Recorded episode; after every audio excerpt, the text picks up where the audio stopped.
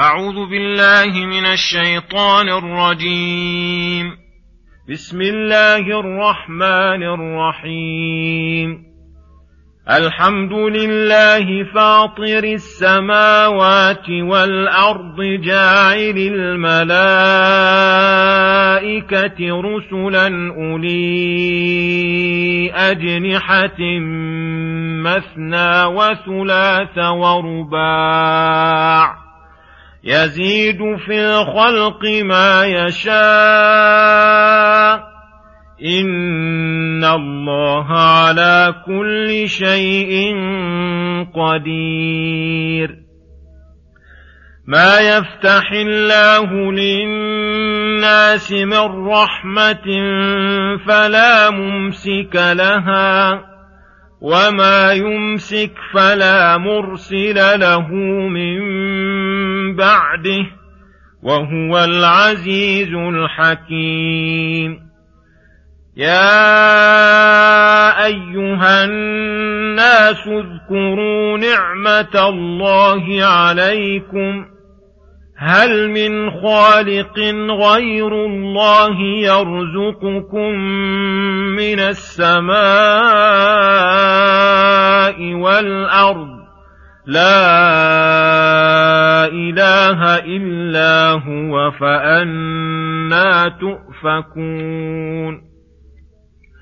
وان يكذبوك فقد كذبت رسل من قبلك والى الله ترجع الأمور.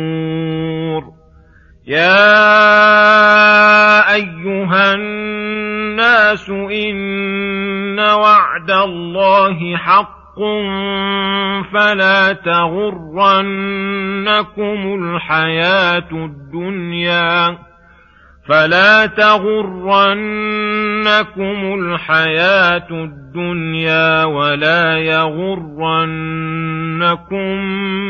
بالله الغرور ان الشيطان لكم عدو فاتخذوه عدوا انما يدعو حزبه ليكونوا من اصحاب السعير الذين كفروا لهم عذاب شديد والذين آمنوا وعملوا الصالحات لهم مغفرة وأجر كبير.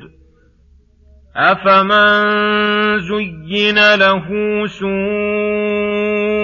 عمله فرآه حسنا فان الله يضل من يشاء ويهدي من يشاء فلا تذهب نفسك عليهم حسرات ان الله عليم بما يصنعون والله الذي أرسل الرياح فتثير سحابا فسقناه إلى بلد ميت فأحيينا به الأرض بعد موتها.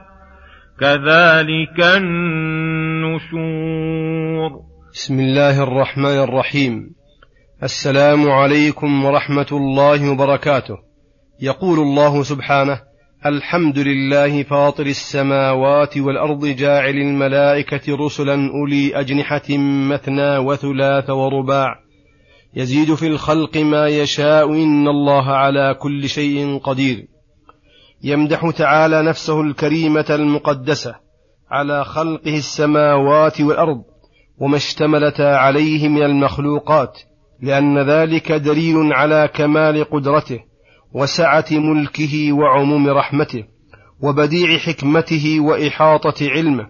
ولما ذكر الخلق ذكر بعده ما يتضمن الأمر وهو أنه جاعل الملائكة رسلا في تدبير أوامره القدرية ووسائط بينه وبين خلقه في تبليغ أوامره الدينية. وفي ذكره أنه جعل الملائكة, رسل الملائكة رسلا ولم يستثن منهم أحدا دليل على كمال طاعتهم لربهم وانقيادهم لأمره كما قال تعالى لا يعصون الله ما أمرهم ويفعلون ما يؤمرون ولما كانت الملائكة مدبرات بإذن الله ما جعلهم الله موكلين فيه ذكر قوتهم على ذلك وسرعة سيرهم بأن جعلهم أولي أجنحة تطير بها فتسرع بتنفيذ ما أمرت به مثنى وثلاث ورباع أي منهم من له جناحان وثلاثة وأربعة بحسب ما اقتضته حكمته. يزيد في الخلق ما يشاء أي يزيد بعض مخلوقاته على بعض في صفة خلقها وفي القوة وفي الحسن وفي زيادة الأعضاء المعهودة وفي حسن الأصوات ولذة النغمات. إن الله على كل شيء قدير. فقدرته تعالى تأتي على ما يشاءه ولا يستعصي عليها شيء. ومن ذلك زيادة مخلوقاته بعضها على بعض. ثم ذكر انفراده تعالى بالتدبير والعطاء والمنع فقال ما يفتح الله للناس من رحمة فلا ممسك لها وما يمسك من رحمته عنهم فلا مرسل له من بعده. فهذا يوجب التعلق بالله تعالى والافتقار إليه من جميع الوجوه وأن لا يدعى إلا هو ولا يخاف ولا ولا يخاف ويرجى إلا هو. وهو العزيز الذي قهر الأشياء كلها الحكيم الذي يضع الأشياء مواضعها وينزلها منازلها. ثم يقول سبحانه يا أيها الناس اذكروا نعمة الله عليكم. هل من خالق غير الله يرزقكم من السماء والأرض؟ لا إله إلا هو فانى تؤفكون. يأمر تعالى جميع الناس أن يذكروا نعمته عليهم. وهذا شامل لذكرها بالقلب اعترافا وباللسان ثناء وبالجوارح انقيادا. فإن ذكر نعمه تعالى داع لشكره ثم نبههم على أصول النعم وهي الخلق والرزق. فقال هل من خالق غير الله يرزقكم من السماء والأرض؟ ولما كان من المعلوم أنه ليس أحد يخلق ويرزق إلا الله نتج من ذلك أن كان ذلك دليلا على ألوهيته وعبوديته. ولهذا قال لا إله إلا هو فانى تؤفكون. أي تصرفون عن عباده عن عبادة الخالق الرازق لعبادة المخلوق المرزوق. وإن يكذبوك يا أيها الرسول فلك أسوة بمن قبلك من المرسلين فقد كذبت رسل من قبلك فأهلك المكذبون ونجى الله الرسل وأتباعهم وإلى الله ترجع الأمور في الآخرة فيجازي المكذبين وينصر المرسلين وأتباعهم. ثم يقول سبحانه يا أيها الناس إن وعد الله بالبعث والجزاء على الأعمال حق أي لا شك فيه ولا مرية ولا تردد قد دلت على ذلك الأدلة السمعية والبراهين العقلية. فإذا كان وعده حقا فتهيأوا له وبادروا أوقاتكم الشريفة بالأعمال الصالحة ولا يقطعكم عن ذلك قاطع. فلا تغرنكم الحياة الدنيا بلذاتها وشهواتها ومطالبها النفسية فتلهيكم عما خلقتم له. ولا يغرنكم بالله الغرور الذي هو الشيطان وهو لكم عدو في الحقيقة فاتخذوه عدوا أي لتكن منكم عداوته ولا تهملوا محاربته كل وقت فإنه يراكم وأنتم لا ترونه وهو دائما لكم بالمرصاد. إنما يدعو حزبه ليكونوا من أصحاب السعير. هذا غايته ومقصوده ممن تبعه أن يهان غاية الإهانة. بالعذاب الشديد. ثم ذكر أن الناس انقسموا بحسب طاعة الشيطان وعدمها إلى قسمين.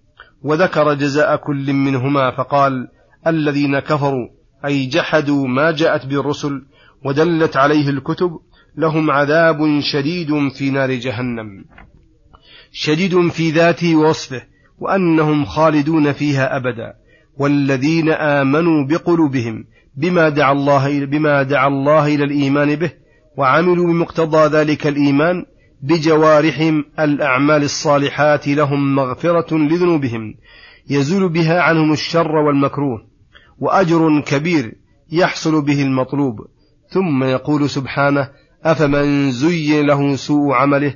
القبيح زينه له الشيطان وحسنه في عينه فرآه حسنا. أي كمن هداه الله إلى الصراط المستقيم والدين القويم فهل يستوي هذا وهذا؟ فالأول عمل السيء ورأى الحق باطلا والباطل حقا والثاني عمل الحسن ورأى الحق حقا والباطل باطلا. ولكن الهداية وإضلال بيد الله تعالى فإن الله يضل من يشاء ويهدي من يشاء فلا تذهب نفسك عليهم أي على الضالين.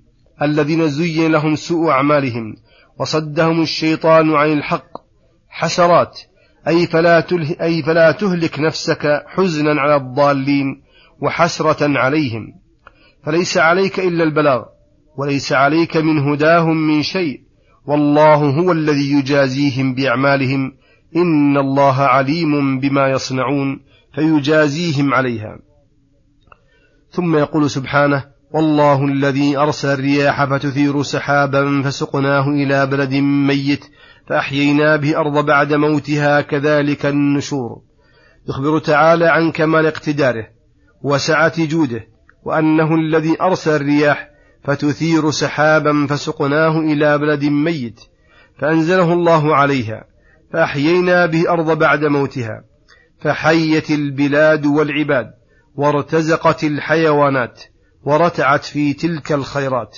كذلك الذي أحيا الأرض بعد موتها ينشر الأموات من قبورهم بعدما مزقهم البلاء فيسوق إليهم مطرا كما ساقه إلى الأرض الميتة فينزله عليهم فتحيا الأجساد والأرواح من القبور. ويكون النشور فيأتون للقيام بين يدي الله ليحكم بينهم ويفصل بحكمه العدل. وصلى الله وسلم على نبينا محمد وعلى آله وصحبه أجمعين. إلى الحلقة القادمة غدا إن شاء الله. والسلام عليكم ورحمة الله وبركاته.